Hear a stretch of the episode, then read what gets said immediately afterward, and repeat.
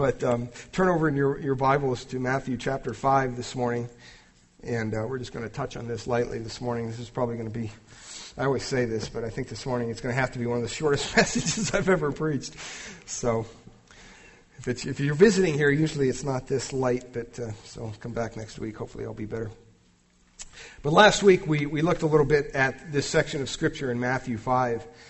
And um, uh, Matthew 5, uh, beginning in, in verse uh, 27. And we looked at 27 through 30. And I just want to read that for us and then kind of continue on into our text for today.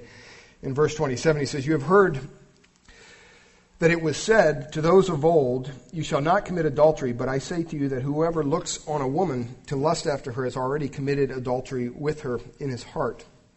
And if your right eye causes you to sin, pluck it out and cast it from you. For it is more profitable for you that one of your members perish than for your whole body to be cast into hell. And if your right hand causes you to sin, cut it off and cast it from you. For it is more profitable for you that one of your members perish than for your whole body to be cast into hell. Furthermore, it has been said, he begins a new subject here. Whoever divorces his wife, let him give her a certificate of divorce. But I say to you that whoever divorces his wife for any reason except sexual immorality causes her to commit adultery. And whoever marries a woman who is divorced commits adultery. Again, you have heard it said that it was said those, uh, uh, to those of old, You shall not swear falsely, but shall perform your oaths to the Lord. But I say to you, do not swear at all, neither by heaven for it is God's throne, nor by earth, uh, for it is his footstool, nor by Jerusalem, for it is the city of the great king. Nor shall you swear by your head, because you cannot make one hair white or black. But let your yes be yes and your no be no. For whatever is more than these is from the evil one. Now, uh, you're probably wondering, wow, that's kind of a lot to, to look at. Um, we're, we're, not going to go into this in depth this morning, and uh, we're going to kind of take a cursory view of what Jesus is saying in verses 31 through 37. And uh, uh, last week we looked at this idea of committing adultery in our hearts, and uh, somebody said, Boy, you really hit the guys hard. Well, you know, it seems that men deal with lust a little more than women. Not that women don't deal with lust, they, they do. But um, as we talked about last week, it's, it's through the eye gate. A lot of things happen for, for men, and, and so we have to guard that. And we kind of laid out a simple little thing. We have to be willing to flee from that. We have to be willing to, to cut it out, just stop it, going to those places or looking at things that would rouse up those lustful thoughts. And then I think also we have to guard our hearts and be aware of that, that, that we're prone to that. That's just the way it is. That's why, you know, when you watch the Super Bowl, some of the, the, uh, by the way, did, the Giants won, right? I just clarify that. Yes. I don't really care who won, but I just thought I'd throw that out there for those of you that.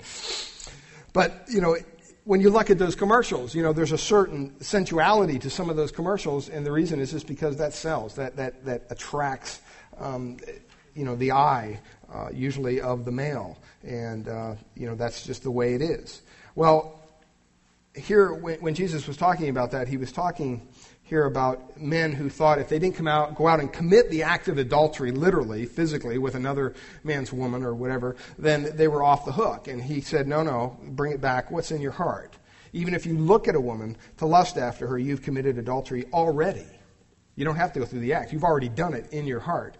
And so you stop and you think about that, and as men, you go, man, do I need the grace of God, you know? And, and, and we, we cry out for that probably on a daily basis, a lot of us. But the, the, the key here is that Jesus wasn't saying literally, pluck your eye out or cut off your hand or whatever, because as we talked about last week, a blind man can lust just as easy as a man that can see. Okay? He was talking about things that stand in the way, things that, that kind of lead you down that path. Get rid of them, whatever it is. Um, if you're looking at something or if you're, if you're going in a certain direction or whatever it is. I, I remember I had a friend one time that mentioned to me that uh, uh, we were going to go get a Coke or something, and, and he said, Oh, you know, and I said, Well, let's just go down here to the, the store down here on the corner. And I remember saying to me, no, I don't go in there. I'm like, Why? I've never been in there. It's just, you know, it's a liquor store. Here, it's the closest place. It's not they have magazines behind the counter. I just can't deal with that. And I thought, wow, that's interesting. You know, here's a guy that's going out of his way to not put himself in harm's way, to cause that thought to be a lustful thought that would, would sin against God. And, uh, you know, the minute we think that we can handle that stuff, that's when we fall, the Bible says. And so Jesus was very clear here. He was talking about their heart. He was looking at what's on the inside. And that's what his whole thing is, is in this whole section. He's talking about anger. It's anger in the heart. It's you, just because you go out and you don't physically murder somebody, you can have enough anger in your heart to, to literally murder somebody, and that's just as bad. And so he talked about murder, he talked about adultery, and then he comes to verses 31 and 32, and he talks about divorce. Now, this is kind of a interesting area because uh, here he begins this this subject, and I think that he continues it. If you turn over to Matthew 19, and that's why I said we're kind of going to do a cursory view of this today, and when we get to Matthew 19, which will be some time probably, um, once again he he goes into this whole thing about um, uh, divorce. And uh, he talks about instructions about divorce in, in verses 1 through, um, through 15. And let me just read that for you, just to give you a little backdrop of, of what Jesus is going to say uh, when he does get there.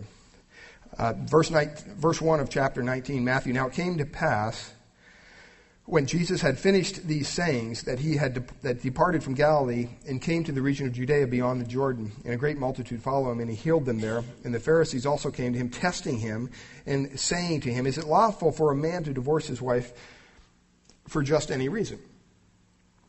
And they were kind of wanting to trick him here. And he answered, and he said to them, Have you not read that he who made them at the beginning made them male and female, and said, For this reason a man shall cleave to his uh, shall leave his father and mother and shall be joined to his wife, and the two shall become one flesh.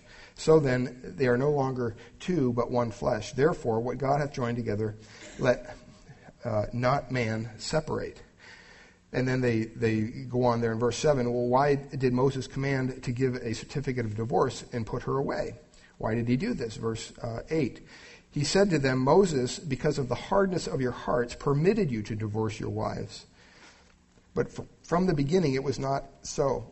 And I say to you that who, whoever divorces his wife, except for sexual immorality, and marries another, commits adultery. And whoever marries her who is divorced commits adultery.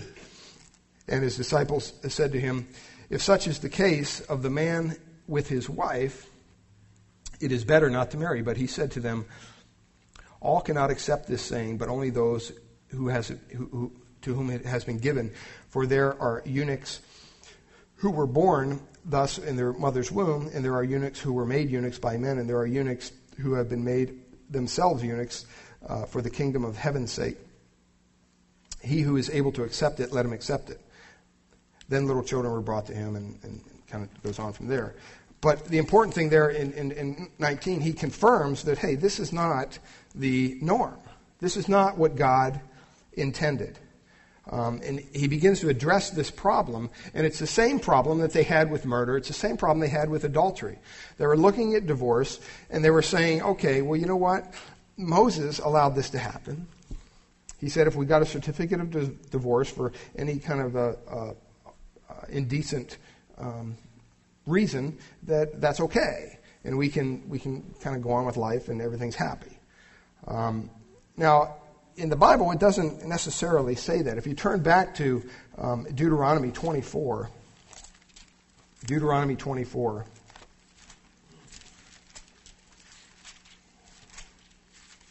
And I just want to touch on this today and then kind of look at the broader aspect, I think, of what Jesus is teaching here. It's not so much an in depth teaching on divorce and remarriage. He's, he's teaching more about, you know, keeping your commitment, keeping your vow. Uh, and he even goes on about taking oaths. And so we want to look at that. But he, he covers the, the uh, law concerning divorce in, in Deuteronomy 24. And if you look at um, Deuteronomy 24, beginning there in, in verse 1, it says, When a man takes a wife and marries her, and it happens that she finds no favor in his eyes because he has found some uncleanness in her, and he writes her a certificate of divorce, puts it in her hand, and sends her out of his house. When she has departed from his house and goes and becomes another man's wife, if the latter husband detests her and writes her a certificate of divorce, this poor gal's just not picking the right husbands, I guess, uh, and puts it in her hand, and then sends her out of his house, or if the latter husband dies, who took her as his wife, then her former husband, who divorced her, must not take her back to be his wife after she has been defiled. For this is an abomination before the Lord, and you shall not and you shall bring sin on the land which the Lord your God is giving you as an inheritance. Now, what they did is they took that section of Scripture, these legalistic religious people of the, the, the, day, and they began to look at their wives and say, hey, you know what, honey, you put too much salt in my meat tonight. Here's your certificate of divorce. Next. And they thought that was okay. Or, wow, you didn't make the bed this morning. Here's your certificate of divorce. I mean, it's, it, it sounds crazy to us, but that's how simple uh, they made this, this divorce issue. Basically, if you got the certificate of divorce, that's all there was. And it became a rampant problem in, in that time. And so Jesus was addressing that. And you notice in Deuteronomy, it doesn't say that it's okay to get a divorce. matter of fact, that's not even really what he is, the subject matter is there. He's basically trying to help the woman who is divorced from the, the situation and saying, hey, you know, if you get divorced a second time and, and this kind of thing, he's setting up kind of a, a safety for that person so that this abuse would not continue. Because that's what it was. It was a, a low view of marriage that brought him to this point. And you stop and you think, you add on to that, back then, in, in that day and age, um, women had no legal rights at all. And so, even though their, their vows were similar to ours, um, the groom would make this lifelong commitment to his bride, but you know what? If, if he felt it breaking at any time and just said, hey, you know what, I, I don't want this anymore, here's your certificate of divorce. That's how easy it was. And the law, basically, of the day said that if a man found anything displeasing about his wife, anything indecent was the word that was used, um, he could free himself from her, his lifelong commitment to her, um, by simply giving her this certificate of divorce and uh, he would free, be free from any other obligation to her. And so it, it kind of came out of that verse in Deuteronomy, but they abused it. And if you stop and you think today, I mean, we can't look too far out in our society to realize that there's not a high value put on marital oaths. You know, there's just not. It's, it's not something that is um, valued today. And, you know, you have all these kind of ways of possibly getting out of a commitment that you're willing to make on that day. And then down the road, it's like, well, you know, if this doesn't work out. And, and we were always second guessing ourselves. And see, it comes back to having, I believe, a proper view of marriage in the beginning, to begin with. If we have a proper view of marriage to begin with, as he says in, in, in Matthew 19, that it's you leave your, your mother and your father and you cleave to your wife, your husband and that's, that's a commitment that no man shall separate. Well, boy, that, that kind of sets the boundaries there. So you might ask yourself, well, then is, is divorce ever an option? Well, obviously, it's a reality in our life. It's touched the lives of many of us in different ways. But it doesn't make it right. You know, it's something that God is not pleased with, ever. And that's, that's hard sometimes to hear, but that's the truth. Now, does that mean that, that he doesn't give grace where grace is needed in those situations? He definitely does. But is divorce the ideal? Obviously not. And it's almost, we live in a society where it has made divorce just another option. You know, it's just, well, you know, you don't like your wife anymore, or we don't find her attractive, we'll just go find a new one. You know, just trade her in. They even joke about. I'm going to trade you in, honey. You know, I mean, it's, it's, it's sad to say. I mean, that there's some humor there, but the sad thing is, is most people sincerely think that way. And they think that somehow by, you know, either adding children to their marriage or, or to their family or somehow adding a, a, new wife or a new husband. Somehow they're going to find this happiness they're looking for, and, and it never works. It's always evasive. And it's always elusive. And so they're, they're looking for happiness and they're looking for satisfaction in all the wrong places, you might say. And so you have folks today that get married and they're, you put more into the day of the wedding than you do thinking about how are we going to survive the rest of our lives with each other. I mean, there's even shows on TV. Oh, you've seen some of these shows, these realities or whatever they're called. I don't know, but I mean, these people are insane. I mean, they. There, there was one couple that the guy was going to. I don't know what he owned a restaurant or something. Very wealthy individual, obviously. And they were going to get married, and it's basically like a wedding planning show. And uh, she's going, Well, I want all these flowers everywhere. And this poor guy kept on inviting people to the wedding. It started out with 450, and it ended up like two weeks, a week and a half before the wedding, almost a thousand people at this wedding. And it was just incredible. And, and he, he they went in and he, she said, Well, I want fresh flowers, this kind of color, whatever. And the florist is going, Well, you know, I'm going to have to get those from, you know, Peru or whatever. She says, Oh, I don't care. He goes, But you're talking like $500,000 worth of flowers. Honey, is that okay? No lie. sure, go ahead. And they put all this money, I mean, millions of dollars, into these couple hours. I mean, they had lobster and filet and all this stuff for the people. They had two bands that cost twenty thousand dollars a piece to come play at the at the uh, rehearsal. They're at the uh, party afterwards. I mean, it was just amazing. And I, I wanted to say, boy, I'd like to follow these people and see how they are faring today. Because obviously, all that they were concerned with was what that day was going to be like. They didn't put any thought into how to get through living the next 20 some years together as a couple. And that's kind of where we're at today. That's just what happens. That's why, you know, as a church, we wholeheartedly believe in, in you know, premarital counseling and get some get some you know wise input on that and, and, and know the direction you're going to go on go in before you go. And I think that it's so important to do that. Um, and you learn a lot, you grow a lot through that. But so many times we're so busy planning the wedding, we forget about those things. And you know, a lot of pastors usually they'll they'll marry anybody, so it's like, oh yeah, yeah, we'll do the marital counseling. We can do it in two weeks or whatever. And I just go, whoa, you know, I mean, my wife and I, I don't know, she'd probably correct me, but I would say it was probably going on 15, 16 weeks of premarital counseling we went through. I mean, seriously, that's what we did. We did it out Los Gatos Christian Church. I remember this couple, and you know, we had a lot of issues anyway to work through. But I, I remember going there, and, and by the third time, we we're sitting down with this couple. And most of you know I'm not real affectionate that way, outwardly and things. And, and I remember sitting down with this couple, and we're going through some marriage, pre-marriage book, and we're sitting there, and the lady, you know, I'm, I'm getting ready to to do the study. You know, they're, they're going to talk us through this study, and I'm getting ready. She's going to start, and she goes, "Well, before we go anywhere, you know, I, I just think that we've concluded that the two of you well, is not going to work out." And I remember sitting there going, "What?" You know, and here I am. I'm a youth pastor, and kind of in some training in this counseling things, and I'm thinking, "Who are you?" You know, in my heart to tell me that you know and I just remember sitting there going, What?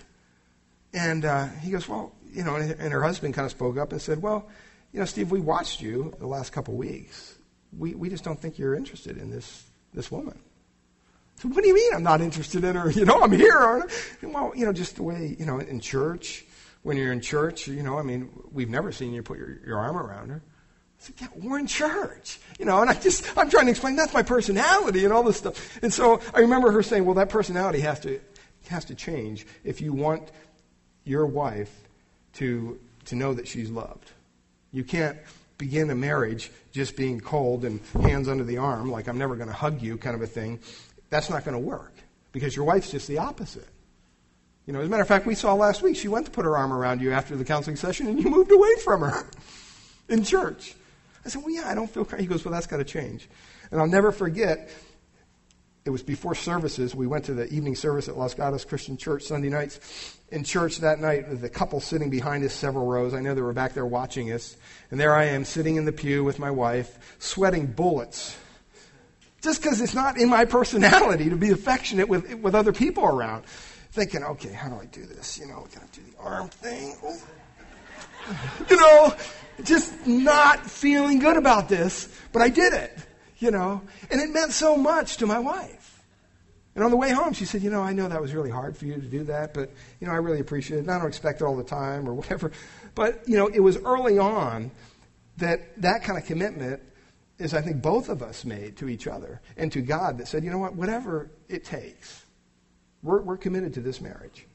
And see, today, unfortunately, in a lot of relationships and things like that, it just doesn't happen that way.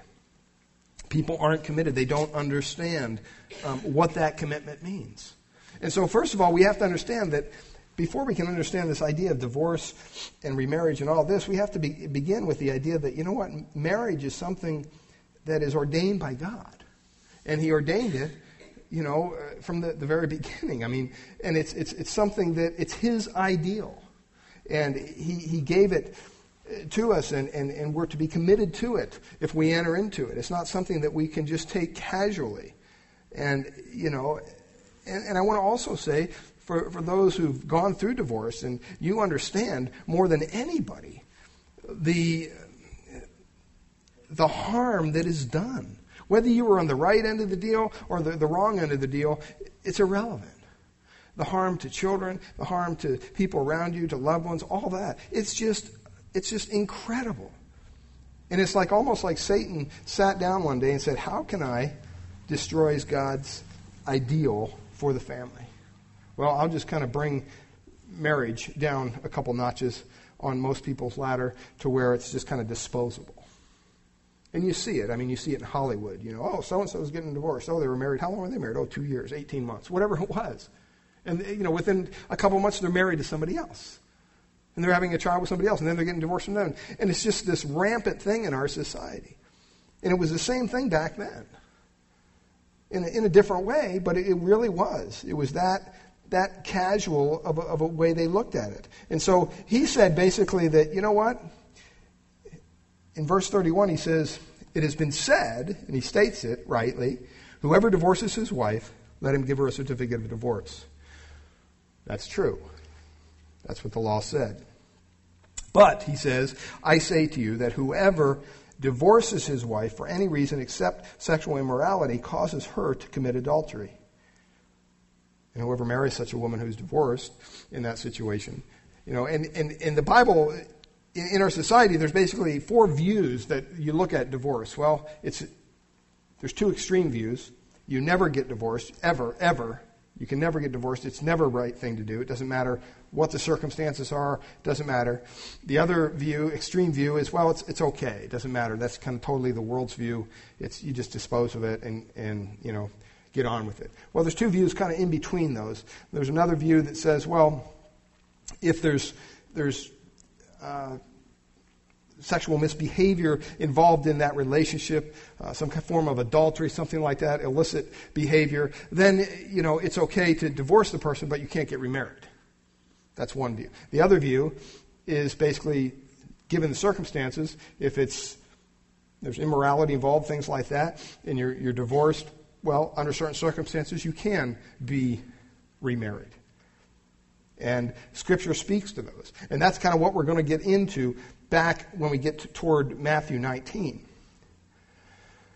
But what Jesus, I think, intends here in Matthew 5 more than, you know, kind of getting into all this divorce and remarriage stuff.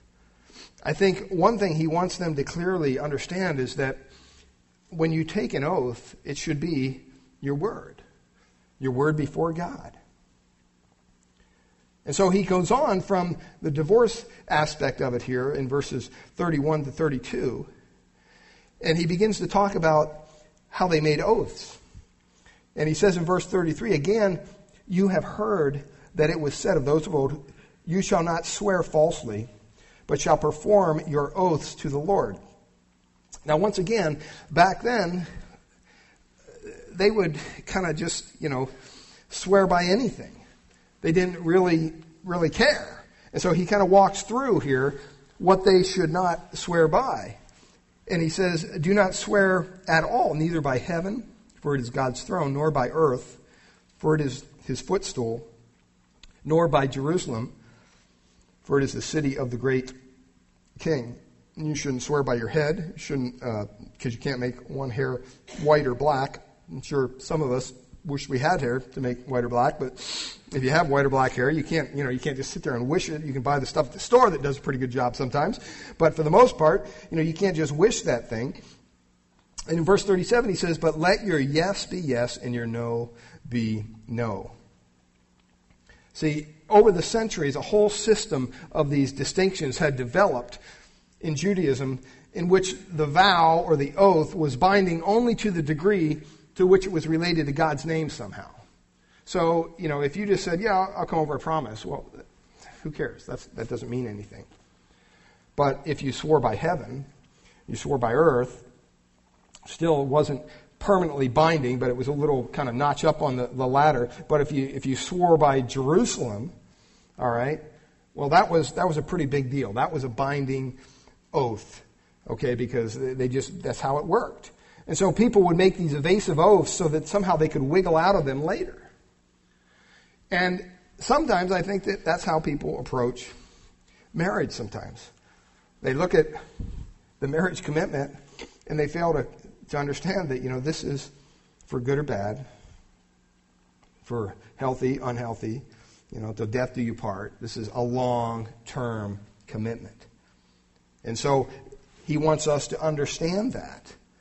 And I think that, you know, we don't have to go back too far in our, our political history as a country to remember the, the, uh, the pictures of, of Bill Clinton on the, the TV screen saying, well, it depends what your definition of is is. You remember that? Everybody thought, what is he talking about? Did you do it or you didn't? You know, that's all I want to know. Don't start dicing up the, the language for us. And everybody probably remembers him addressing the nation, admitting that even though his statements were legally accurate, he went on and he said some were probably misleading. See, Jesus is really challenging us, I think, in this context here, to make our commitments, to make our vows with some form of integrity. Uh, and to remember that we're accountable not only to one another when we do that, but we're also accountable to God. And it's before God that you make that solemn vow. It's before God that you promise to, to repay this or promise to do this or promise to do that. And so he, he wants to challenge us in this area.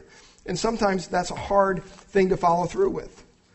Sometimes it's, it's a struggle to follow up on commitments you've made. We all have been there. We've all kind of probably failed in that area at one point or another in our lives. And I think one thing that we need to do, and kind of just three quick things here to share with you as far as to, to, to help you maybe keep your oaths and your commitments a little more. First of all, stop looking for loopholes. So many times when we make a commitment to something, we're kind of figuring out the commitment and then we're, we're saying, okay, now I didn't really say this, so I guess I could. And we're, automatically we're looking for a loophole somewhere. And see, and that's what he was taking away from them when he talked about divorce here and he talked about oaths. He said, Jesus was basically saying, look, your word is your word. You're accountable before God for your word. You're accountable before others for your word. And, and it is what it is. So don't try to wiggle out of it. Don't try to, um, you know, say, well, you know, yeah, I did marry this person, but now I'm, I just don't love her anymore. And, whatever the reason may be. So I'm just going to kind of fudge on my commitment that I made in front of maybe hundreds of people one day and before the Lord and all this stuff. And now I'm just going to go give her a certificate of divorce because that's what the law says that I could do. We need to stop that and we need to stay, you know what? What does God want us to do? What does God want us to uphold as far as our oaths? You know, if we look hard enough, we can find a loophole in anything, can't we? We really can. Um, little illustration a guy went to a psychiatrist and he said, Doctor, I'm falling apart. I think I'm losing my mind. Um, I'm hearing these strange voices, and I'm just certain I'm going to go crazy. I just need a lot of help. and you've got to help me. In fact, if you can help me get my head together, I'll write you a check for $50,000. If you just help me get my head together, I'll write you a check for $50,000. And the psychiatrist obviously kind of tuned in at that point and said, Hey, I think I can help you. And the man began some, he began some intensive psychotherapy with this, this gentleman. And sure enough, in less than a month, this guy was feeling pretty good, feeling pretty good, emotionally strong. And one day he came to the session with the psychiatrist and he said, Doctor, I, I got to hand it to you. You fix me. Uh, I'm not hearing these voices anymore. And, uh, you know, I'm happier than I've ever been in my life. And I just want to thank you from the bottom of my heart. I mean, it's just like I'm a whole new person. And the doctor turned to him and said, You know, I'm really glad to hear that. And uh, I, I, knew I could do that. Now, let's talk about uh, when you're going to pay me the $50,000 that you promised. And the man turned to the doctor and said, Well, if I were really willing to pay you $50,000 for a few weeks of therapy, that can only prove two things. First of all, I'm still crazy. And secondly, you haven't cured me. Now, see, this guy promised something that he did not fulfill. Okay? He found a loophole. He allowed a loophole and he seized it. And sometimes when we make our commitments, we look for a loophole. And we're, we're making the commitment, but we're looking for a way out at the same time. And Jesus says, you know what? There are no loopholes. Let your yes be yes, your no be no. If you're going to get married, then get married. But you know, don't don't be thinking, okay, well, how long can I hang in here? Um, you know, I mean, my wife and I have committed to life, you know, together. So that means we we uh, kill each other in the in the meantime. That's fine. you know, till death do us part, literally. You know, sometimes it feels that way, but you know, but that's the commitment that you have to have. You really do. Uh, in, in Ecclesiastes, Solomon said, When you make a vow to God, do not delay in fulfilling it. He has no pleasure in fools. Fulfill your vow. Fulfill your vow. It's not talking necessarily about finances, it's talking about promises. Just whatever you promise the Lord, you know, follow through with it. And, and don't be so naive to think, well, he forgot. Or, you know, yeah, I did make this oath, or I did do this, or I did, you know, promise this to somebody, but I'm sure they forgot by now. Well, God hasn't forgotten. And hopefully we won't forget either. And so Jesus is saying here, you can't just pull scripture out of context and justifiably uh, divorce your wife for any reason. That's what he's saying. And it also applies to our business, our finances, other areas of our life. We're not to look for loopholes out of a situation. We're to ob- keep ourselves obligated to the promise that we made. Now, secondly, I think what he has to say here for us is that we need to realize that we have to live with the promise we've made or the commitment we made, and we need to live up to it. When we make a promise to somebody, we need to carry it out. If that's in marriage, that's fine. If it's financial, whatever it might be, we need to make sure that, that we are before God doing what we promised to do, no matter how long it may take. And I think that that's so so important. I remember hearing about uh, uh, Lou Holtz, when back in 1999, when he was hired by uh, South Carolina, they hired him to be their new head coach. And in the, in the first season, he went 0 and 11 as the new head coach, not too well. And in their second season, he was 7 and 4. And at the end of the, the second season, they went to a bowl game for the first time in many years. And at the end of that year, a reporter asked uh, Mr. Holtz, they said, In light of your outstanding success in your second year, uh, I'm sure you're demanding a new contract. Because, you know, I mean, you just did so well, you turned everything around. Obviously, you're not going to just be settled with getting paid the same amount. And he said this No, I'm not. Last year we went 0 and 11. They didn't ask me to work for less money. Why should I expect them to pay me more for just doing the job that I was hired to do in the first place? See, he could have came up with a lot of good reasons why they could have paid him more because the season was increasing, but he didn't. He stuck to his word. In, in Psalm 15:4, David says this: says a righteous man keeps his oath even when it hurts, even when it hurts. And many of us have been in situations where we promise more than what we can uh, give out in different situations. And you know what? That's where you got to ask God for the grace to, to make it work. And he'll, he'll do that for you.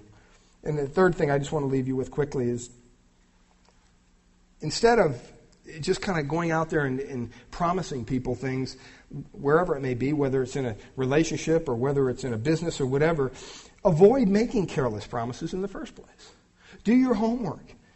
You know, Solomon said in, in Ecclesiastes 5 5, it's better not to vow than to make a vow and not fulfill it. And I think that that's so important that we understand that. Because God wants us to, to fulfill our vows, whatever they may be. If it's in marriage life, if it's in business life, if it's in our personal finances, whatever it might be. He wants us to live up to everything that we've, we've promised to do and to be. Um, and so, what Jesus is saying here in these verses is, is not so much, he's not going to go into all the details of divorce and remarriage and all this. I think the, the bigger scope here is you know what? When you promise something, when you make an oath, keep it before God and before others. And I think that I, he, he really will honor that. As we honor our vows, he will honor to bless us. Now, you know, divorce is a, is a, is a thing that's touched people's lives, and it's usually in a negative way. Okay? I've never heard somebody even though they may have wanted to get it away from somebody who's gone through a divorce and said, Man, I can't wait for the next divorce. I just can't wait to get divorced again. It's so much fun. You know, it's just not something that you go through that's it's a fun uh, situation. But see, I really believe that this is where God's grace and His mercy come in.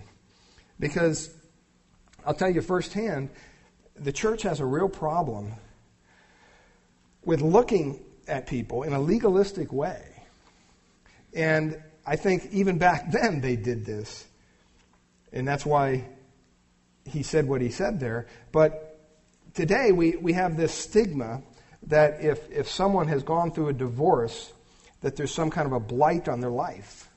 That there's something, you know, on their life that, well, God could never use them again or whatever it might, and you can go on and on and carry that on to the, you know, extreme there. Um, that's not what God's word says.